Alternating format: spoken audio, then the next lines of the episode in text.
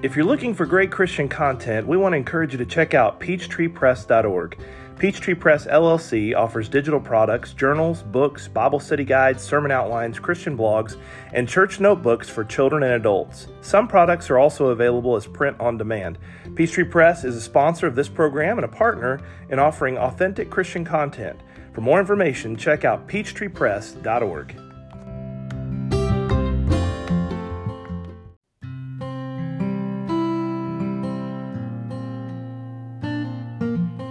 Welcome back, rappers, to our fourth season of the Ray Reynolds Rap Podcast. If you haven't already done it, please hit that subscribe button or follow us for content on Facebook, Instagram, Twitter, TikTok, and YouTube. Also, check out our website at ray reynolds rap dot com for sermons, weekly blogs, books, study guides, and lots of free stuff. Thanks again for joining us, and we hope you enjoy today's program.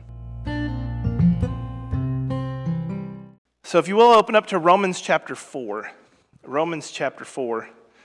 I mentioned last week that uh, Paul is going to pause here for a moment and, and put into perspective the works of Abraham and how his faith was seen by his actions, and really puts into practice some of the things he's mentioned and will mention. So it's kind of, think of this as like a right in the middle. In fact, if you're going to divide the book, this would probably go with the last chapter. But uh, really right in here in this first middle part, Uh, to focus on the necessity of bringing Jews and Gentiles together. And he's going to talk about Abraham's life in a very interesting way. He's actually going to, in this book and, um, and briefly in Galatians, compare uh, the city, or not the city, the people of Jerusalem, the Jews, uh, to uh, the New Testament church. And it's really a, an interesting way to put it into perspective. So let's read together. I want to focus on verses one through eight. What we'll do is I'll, I'll go through this uh, fairly quickly, and then we'll come back and we'll have some, some questions and some thoughts about it. And I'm reading from the New King James Version. I forgot to mention that last week, but uh, if you can follow along. It says, verse one, chapter four, "What then shall we say that Abraham our father has, has found according to the flesh? For if Abraham was justified by works, he has something to boast about, but not before God. For what does the Scripture say? Abraham believed God," that's his faith, "and it was accounted to him for righteousness. Now to him who works, the wages are not counted as grace, but as debt. But to him who does not work, but believes on him who justifies the ungodly, his faith is, un- is accounted for righteousness. Just as David also describes the blessedness of the man to whom God imputes righteousness apart from works. Blessed are those whose lawless deeds are forgiven and whose sins are covered. Blessed is the man to whom the Lord shall not impute sin." So David and Abraham both are praising God for having a strong faith that leads to action. And he's going to talk about how basically the faith alone doesn't save, but also works don't alone save. So there has to be a kind of a combination of the two. And really James puts that into good perspective. So, so Paul uses this patriarch Abraham as an example of someone who believed and then became obedient. And by his faith, he then put it into action. So the, the first part, separated, is an alone saving, and the second part, alone, is not going to save. Um, and it wasn't just his works, that God didn't look at his works and say, okay, I'm going to save you now. Uh, he had to believe, and he had to be then obedient to God. So again, putting them together. Uh, and it was also his, uh, his faith that led his family to follow God. Uh, he takes Sarai, his wife, and then they have Isaac, his son. He teaches his son about faith in God. Isaac, of all the patriarchs, probably, of course, his part in the Scripture is about this big. But uh, but Isaac really lived a good, faithful life. There's only a couple things he does that are a little questionable. Uh, but then you've got Jacob, who's just a, he's a hot mess. I mean, he's just, there's all trouble everywhere you go. But Jacob knew his faith in God was going to be strong at a young age, even though he faced some adversity. He trains his children to follow God. That's how Joseph becomes so strong in his faith and receiving visions from God. So the faith and works both are essential. We can't put one above the other. So if someone says, and we talked about this in our class this morning in John chapter three, that all you need to do is believe, well, Abraham believed. That was a great first step. It was accounted to him for righteousness. It was a good thing. But his faith led to obedience and his obedience helped with that justification. Um, and remember that that's where it all begins. In Hebrews chapter eleven and verse six, it talks about without faith it's impossible to please God. So that's the first step, but it's not the only step. So we use the steps as an example for salvation, for baptism, but it's very simple. If I say I want to go to the stage, you know, am I on the stage? No, I'm on a step, right? So if you're going to follow in the ways of the Lord, you have to take each step in order to get to your destination. And faith is just one of those steps that is essential. Faith is, a, is where we start. It's that aha moment where I say, I believe in God. I asked the class this morning, I said, there are people today who believe that all you have to do is say a prayer or look to the heavens and say, I believe in God, or I believe in Jesus. And there are literally thousands of denominations that teach, all you got to do is believe. That's all you got to do. You just got to believe, and that's all it is. Well, if that's the case, and believing in one God is all it takes, Jews believe in one God. Muslims believe in one God. Hindus believe in many gods, but they still believe in a chief God. Buddhism, you name the religion. Uh, and uh, you can even talk about Scientology and other religions that see you, you as yourself a God. So just believing in God or a God is not enough to save. And that's the necessity of seeing the life and the role of Jesus, because Jesus says that it is through him salvation comes. He makes that declaration in John fourteen and verse six. Uh, so he, we recognize he is the way, the truth, and the life, and nobody comes to the Father except through him. So faith is important. It's essential, but it's only one step in this process of getting to the area of salvation. If, let's just say faith was enough, if all Abraham had to do was say, I believe in you, Lord, then what would have happened when God said, go to the land I must tell you, and he said, no, I'm good, I just believe in you? What would have happened? Can you imagine? Uh, uh, yeah, I believe in you, God, thanks for talking to me, I'm going to go about my business. No, God said, you need to get out of this country.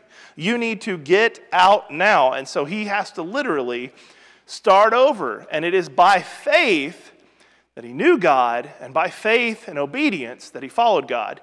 And some of that will be uh, demonstrated in the next few stories. But uh, he actually was walking with the Lord and recognized as a believer before he actually took the steps, which included circumcision, which is the next section. And so Abraham was justified by his faith, not by his circumcision. He was justified in this way in that he starts the steps, walking with God, with faith. Listen to what it says. Does the blessedness then come upon circumcised only, or upon the uncircumcised also? For we say that faith was accounted to Abraham for righteousness. How then was it accounted? While he was circumcised or uncircumcised? Well, not while circumcised, but while uncircumcised, and he received the sign of circumcision, a seal of the righteousness of faith, which he had while still uncircumcised, that he might be the father of all those who believe, though they are uncircumcised, that righteousness might be imputed to them also, and the father of circumcision to those who are not only uh, not only are of the circumcision, but also walk in the steps of the faith which our father Abraham had while he Uh, while still uncircumcised. So he says his faith helped him in this justification. It's the first step of faith that allowed him to move in the right direction. And so he, he compares this to a seal. He compares it to, um, to, again, going down to just a step. But he starts his walk of faith while he is outside of the Jewish faith. So in a way, uh, this is rich, all right? Abraham walked among the Gentiles, right? Judaism does not become a religion for many years. This is the patriarchal age.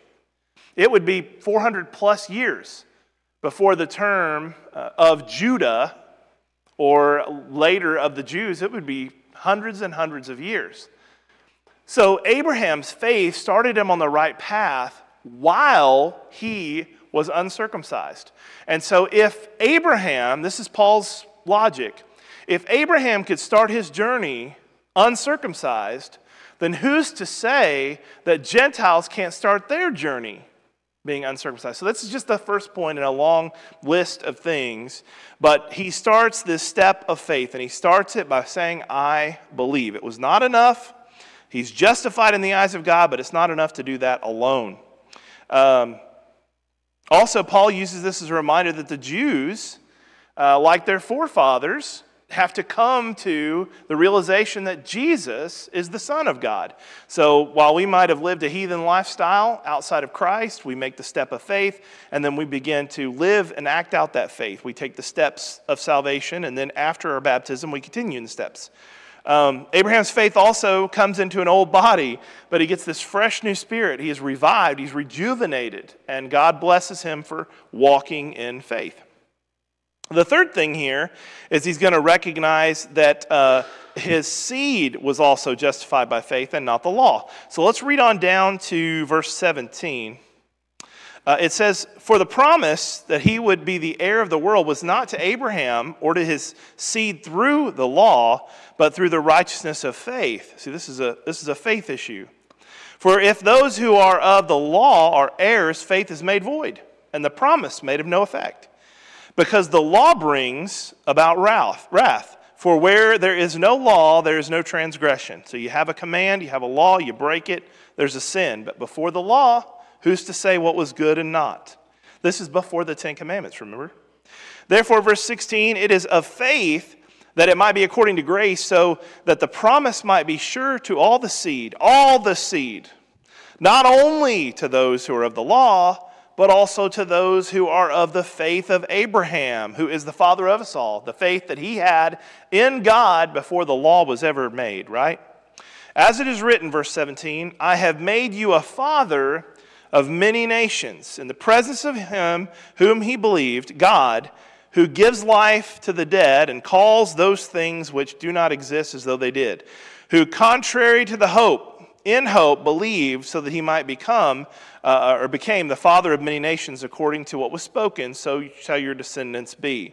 So let's kind of break it on down here as um, as we, we notice this, this last little section here. Uh, he's talking about the promise that is given to Abraham that he's going to have many children. And I remind people of this fact all the time. The promise to Abraham was your, your descendants will be as many as the sand in the seashore, as many as the stars in the sky. Okay, how many kids did Abraham have? Can you count them?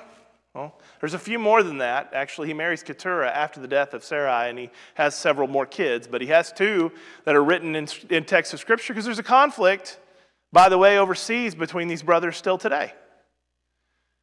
Isaac and Ishmael. Those two, now I could count, you know, I went to school at Logan Rogersville High School in southwest Missouri, but I can count one, two. Can you count one, two, right? I feel like Elmo up here, right?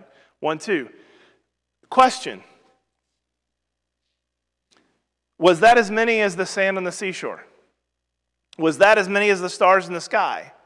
But that's the promise that was made to Abraham. I'm going to give you so many descendants, you can't even count them. One, two. And you get six or eight kids with Keturah. That's after text. Almost ten kids, right around ten kids. I could count that, okay? Then he has Isaac, who's the son of the promise, who he goes to sacrifice, and God allows the, the ram to be cut, uh, caught in the thicket, and they sacrifice that instead of him. You know the story. Isaac then has kids, right? How many kids does Isaac have?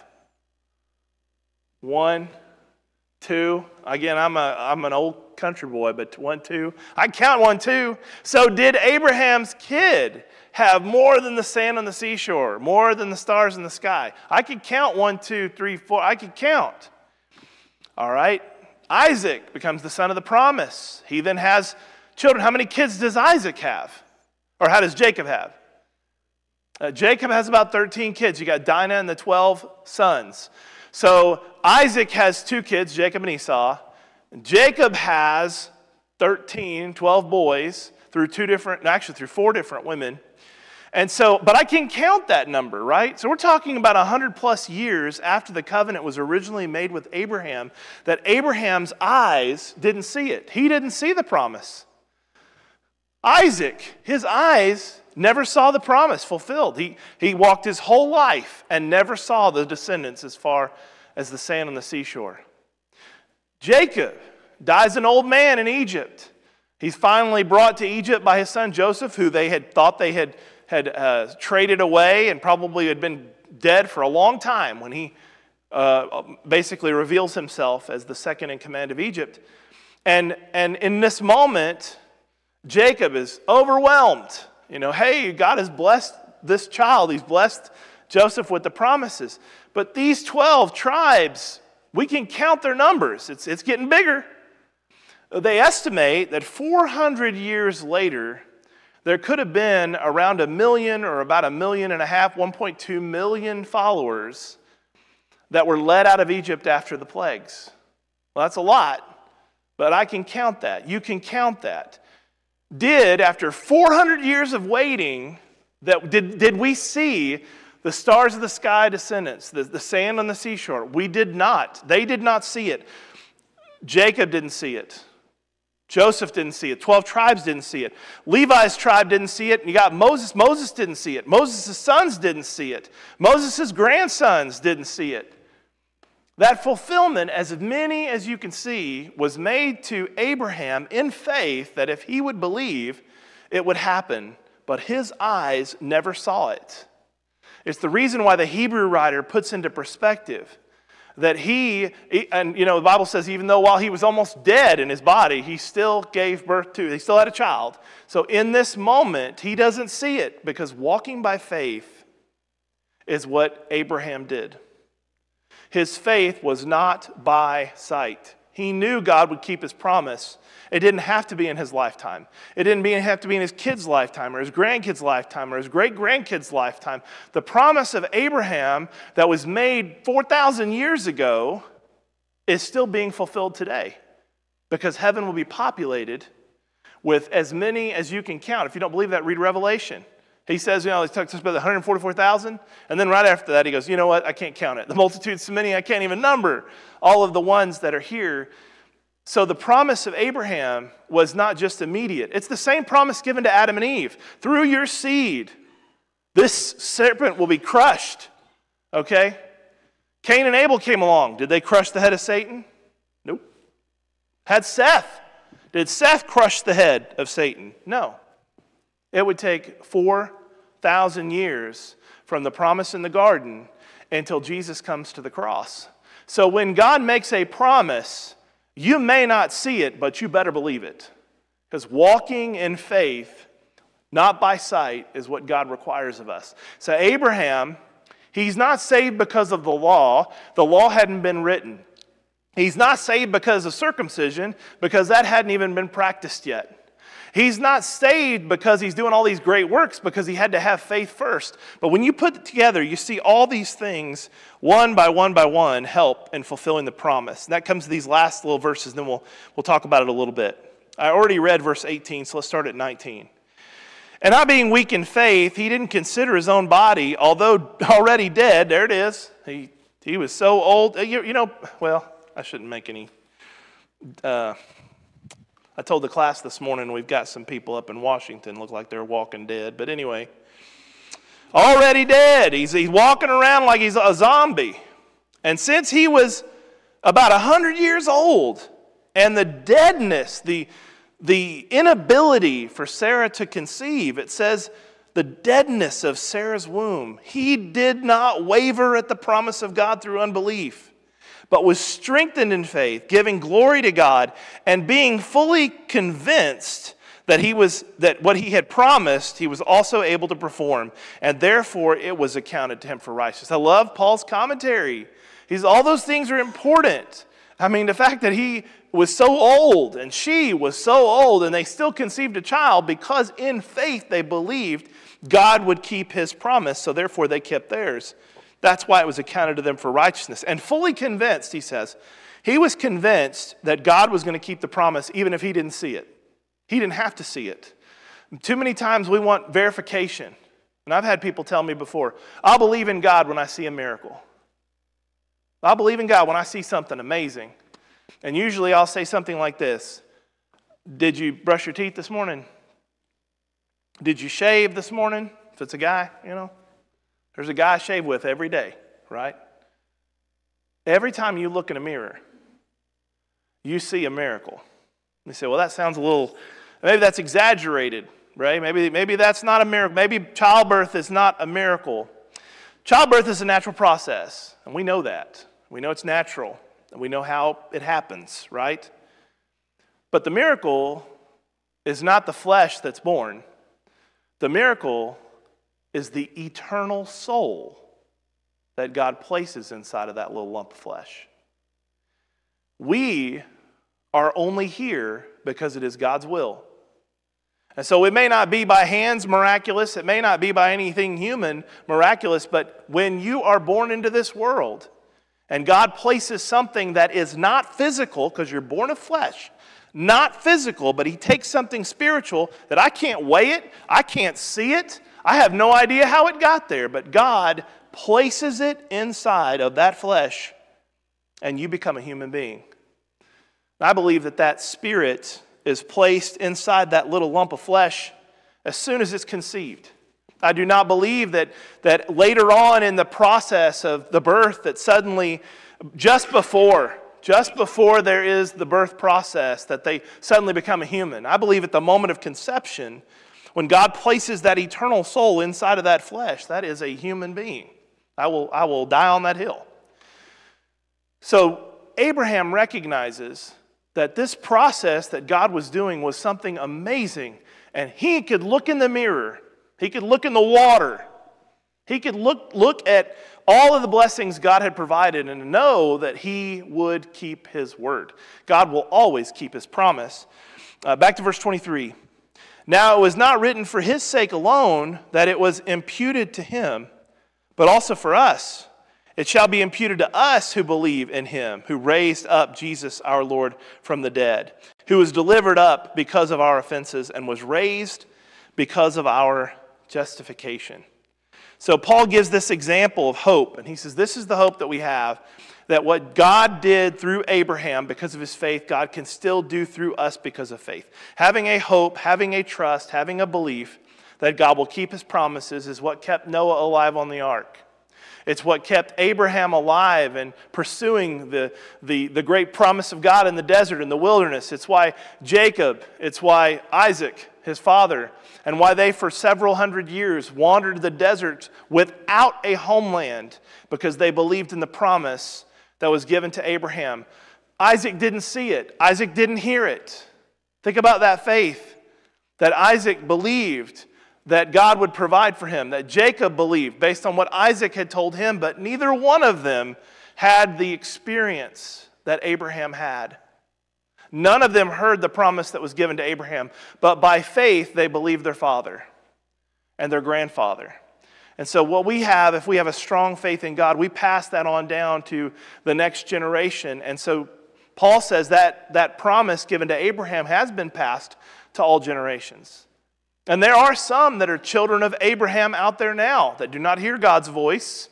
They do not follow God's word, but they still can come to faith and salvation because of Abraham. And they can be saved because of Jesus' death on the cross. So what the cross does is it erases both lines. Here is, here is the uh, picture in a very, very um, simplistic way. Under the old law, there were Jews and there was everybody else. Under the law, you had those that followed the Ten Commandments and everybody else. You had people that believed in the Pentateuch, the Torah, the law, the first five books of the Old Testament. They memorized it. They studied it. They sat in temple. They sat in tabernacles before that. And those people were on this side, and everybody else was on this side. And what God does is at the moment Jesus dies on the cross, that the veil in the temple is split from top to bottom, so that middle wall separation is taken away. No need for a priesthood anymore. And also by Jesus' death on that cross, it erases thousands of years basically of history. Not erases, but fulfills all these thousands of years of history. And now a new covenant is made with God's people at Pentecost. And when the church is established, now anybody can come in. It's not just one specific race. It's not one specific nation. It's not one specific group of people. It has nothing to do who your daddy is.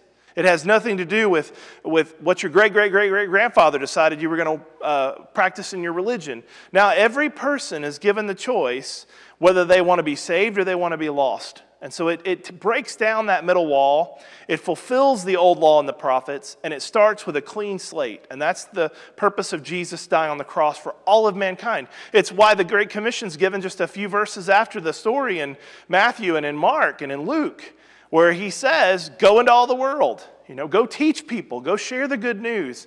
And it is because of the apostles and getting the message out that people were saved in Jerusalem. The promise was given in Acts chapter one. In verse eight, Jerusalem and Judea and Samaria and the whole ends of the earth, and that's where the gospel reaches every single person. And so those that are children of Abraham by birth or children of Abraham by faith, they're all going to receive the same reward of salvation if they are, if they were true to the old law before the cross and they are followers of Jesus after the cross. And so we're saved.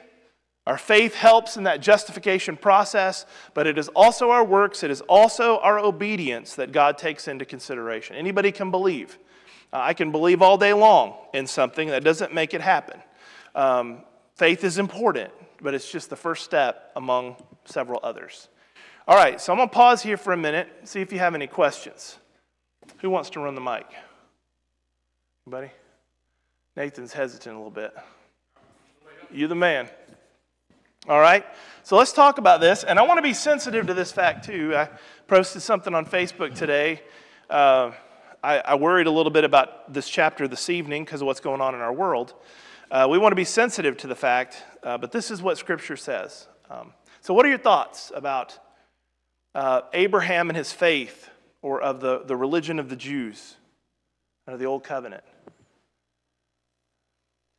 Anybody have an idea as to why God thought there was a necessity to start over? Why did God say that Jesus had to come and fulfill the law to be able to start anew? Anybody? Was there something wrong with the old law? I've been asked that before. Was it, was it, was there something wrong with it? Did God make, did God make it and then go, man, that's a little harder than I thought it would be? So let's start over. No, that's not the reason for it. Not at all. Did you have your hand up?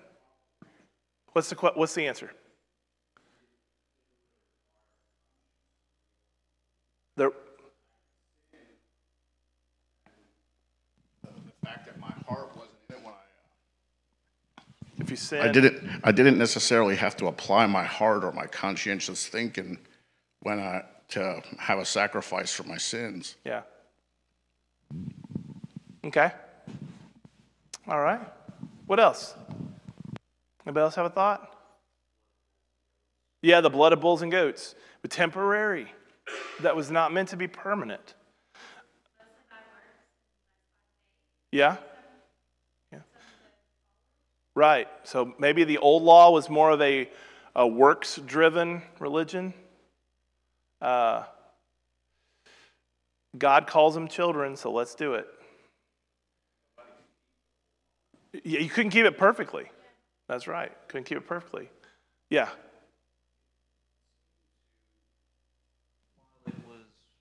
While it was, while it was I'm sorry, while it was, um, while it was great that the Jews had God directly communicating with them and they were his chosen people, it also meant that they were held to something of a higher standard. Yeah.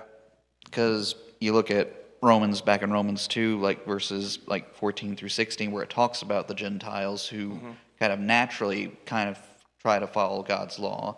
And you think about people, folks like the Ninevites, who Jonah was sent to, who repented and whatnot, right. Who maybe they weren't being held quite to the same standard as the Jews because they weren't given the law, but yet God still accounted for them in some way. Right. It had its place. They had their place too. Um, I think about children as an example. Uh, have you ever told your kids, well, we'll do that when you do such and such? You know, like we'll go to the movies or we'll go to the store as soon as you clean your room, you know. Or what's worse, my mom, when my brother and I would fight, I would rather do anything than have to hug my brother and kiss him on the cheek. But my mother would make us do that. That was torture to a child. And I remember uh, there was an episode of Cheers that we had watched a few nights before this incident, and there's a thing where, where um, Sam's unable to say, I love you. He can't, oh, he can't get it out. And so my mom says, you got to tell him you love him and kiss him on the cheek. I started going, I love, you know. Well, I got a whipping for that. But um, I hated having to kiss my brother on the cheek, but my mother would tell us to do it, and we had to do it. Was I obedient? Absolutely. I was obedient. Was my heart in it? No. That's the old law. They did it because they were told to do it. They did it because they knew if they didn't, there'd be consequences. But a lot of people followed the old law out of simply obedience and works, and their heart was not there. It's the reason why Isaiah prophesied, and Jesus has to preach it a few times to the, to the Pharisees, that they, their heart was where the problem was. It wasn't the outside stuff. You got the outside stuff. Man, you, he says, you were, you know, you, you out here, you got this nice whitewashed, you ever go to a cemetery and see big mausoleums? Jesus says, y'all are great mausoleums. I mean, you're just as clean and shiny. But inside, dead, rotting bones. So faith for many years was a works-based religious effort. You did this, you did this. Is there a question? Nope, good. Just like you would do with your parents. You did it because you were told you had to do it. But what happens along the way is they didn't really study and research why they had to do it. They didn't realize the significance. If they had been told, and I'm sure that there were good rabbis and good priests that explained it on certain days and at the festivals, and if they had read the Bible through, they would know this. But each sacrifice of each Passover lamb, every single year, talk about the Day of Atonement, every single year, those sins were rolled forward. They were not permanent. The Hebrew writer makes this very clear. Bulls and goats can't save. They were only a temporary thing. Think of it like a deposit, okay? You go, you want to buy something. Remember a layaway? You know, you go to Walmart, you buy, you go pick up a bunch of stuff in a cart, and then you go pay it and slowly pay it off. Well, this is a debt.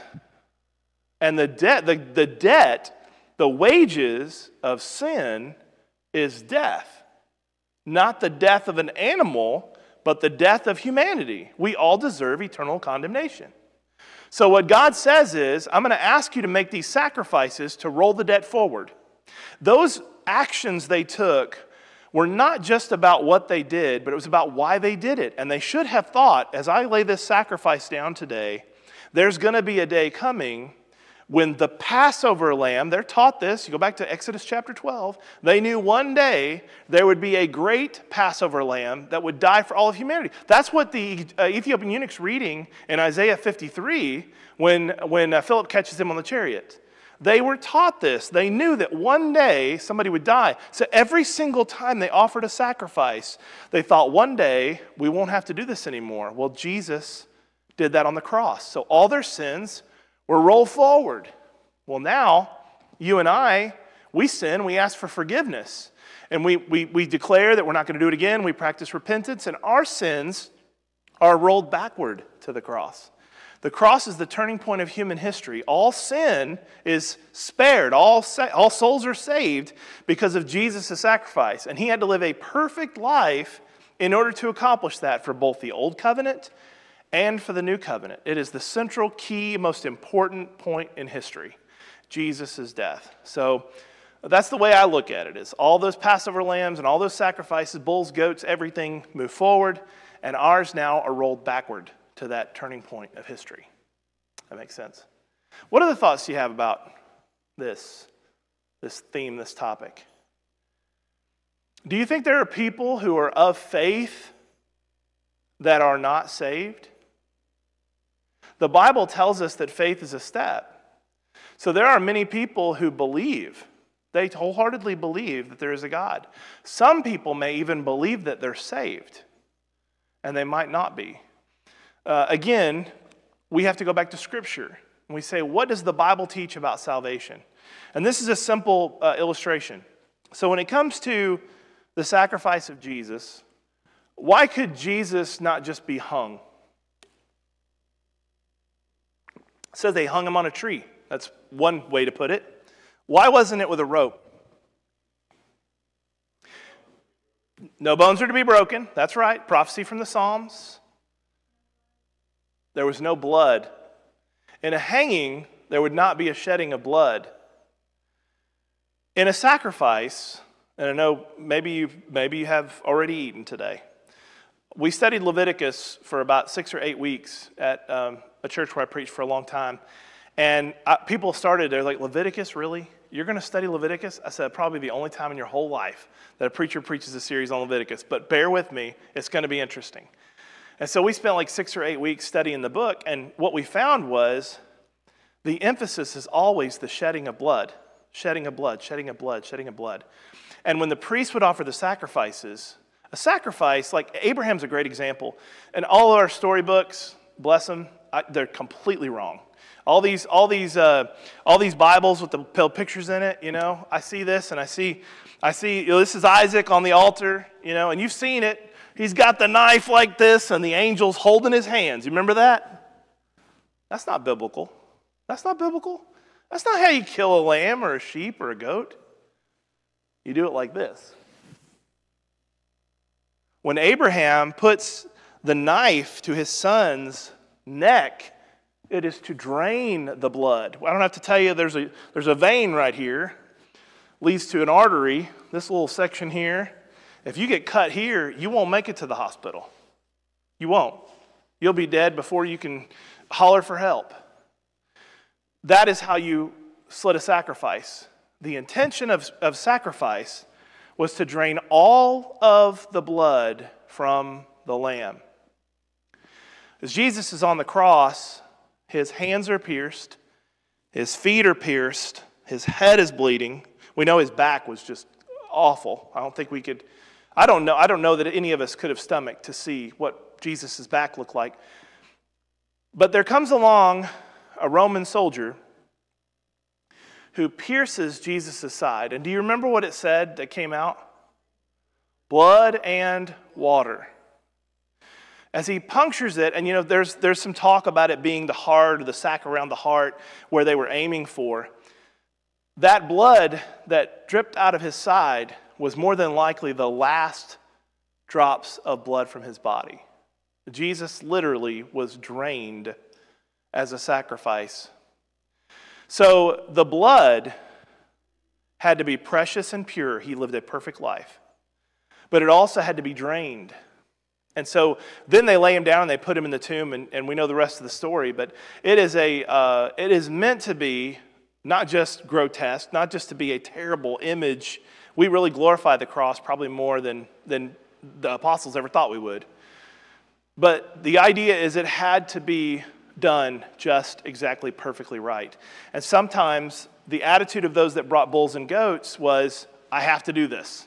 That's, I'm, I'm, I promised my parents I'd bring the sacrifices three times a year, so here I am. But Jesus gave himself willingly. In fact, he says in John ten, there ain't nobody take my life.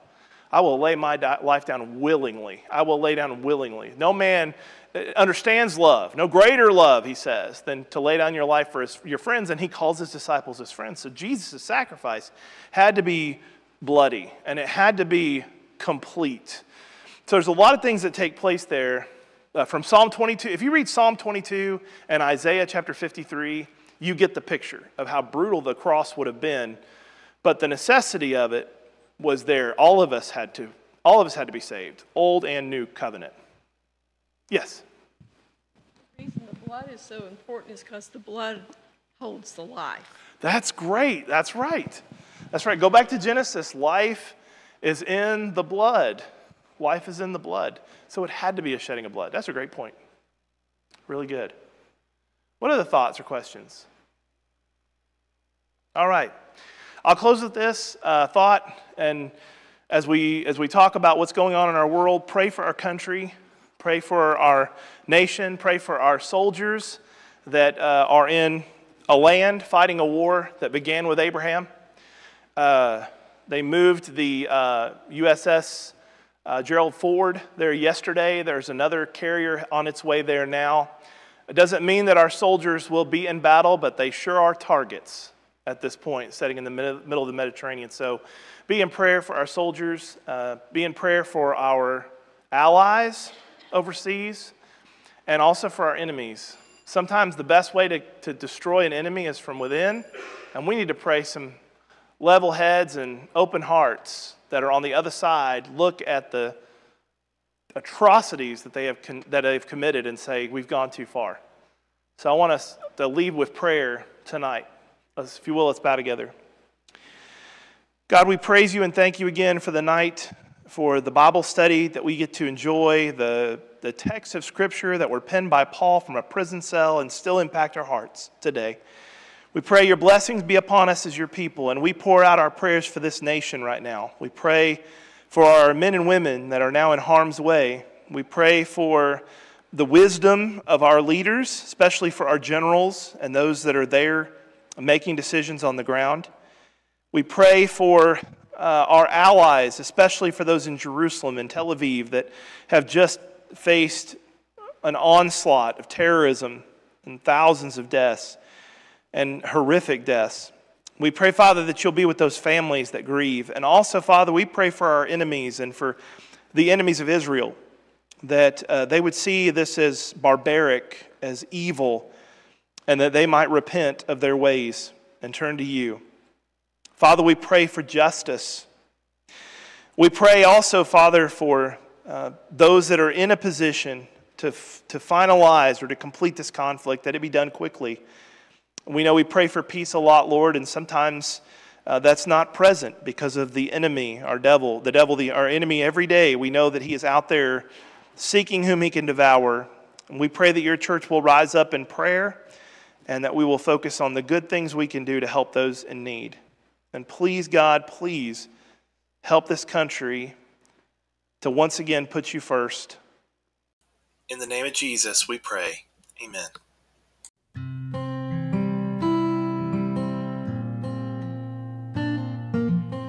Thank you for tuning in to today's broadcast. Be sure to subscribe and follow us on Facebook, Instagram, Twitter, TikTok, and YouTube. Also, visit our website at ray reynolds rap dot com. If you'd like to contribute to the show, content suggestions, uh, questions, prayer requests, or even if you just want to reach out to us, you can email us at ray reynolds rap at gmail dot com. Have a great day as you seek to maintain an authentic life in Christ Jesus. To help you in your study of the Bible, we want to send you this Bible correspondence course.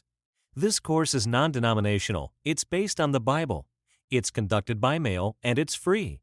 To receive this course, write to Getting to Know Your Bible, P O Box three one four, Summerdale, Alabama three six five eight zero, or call toll-free one eight seven seven, seven one one, five two one four.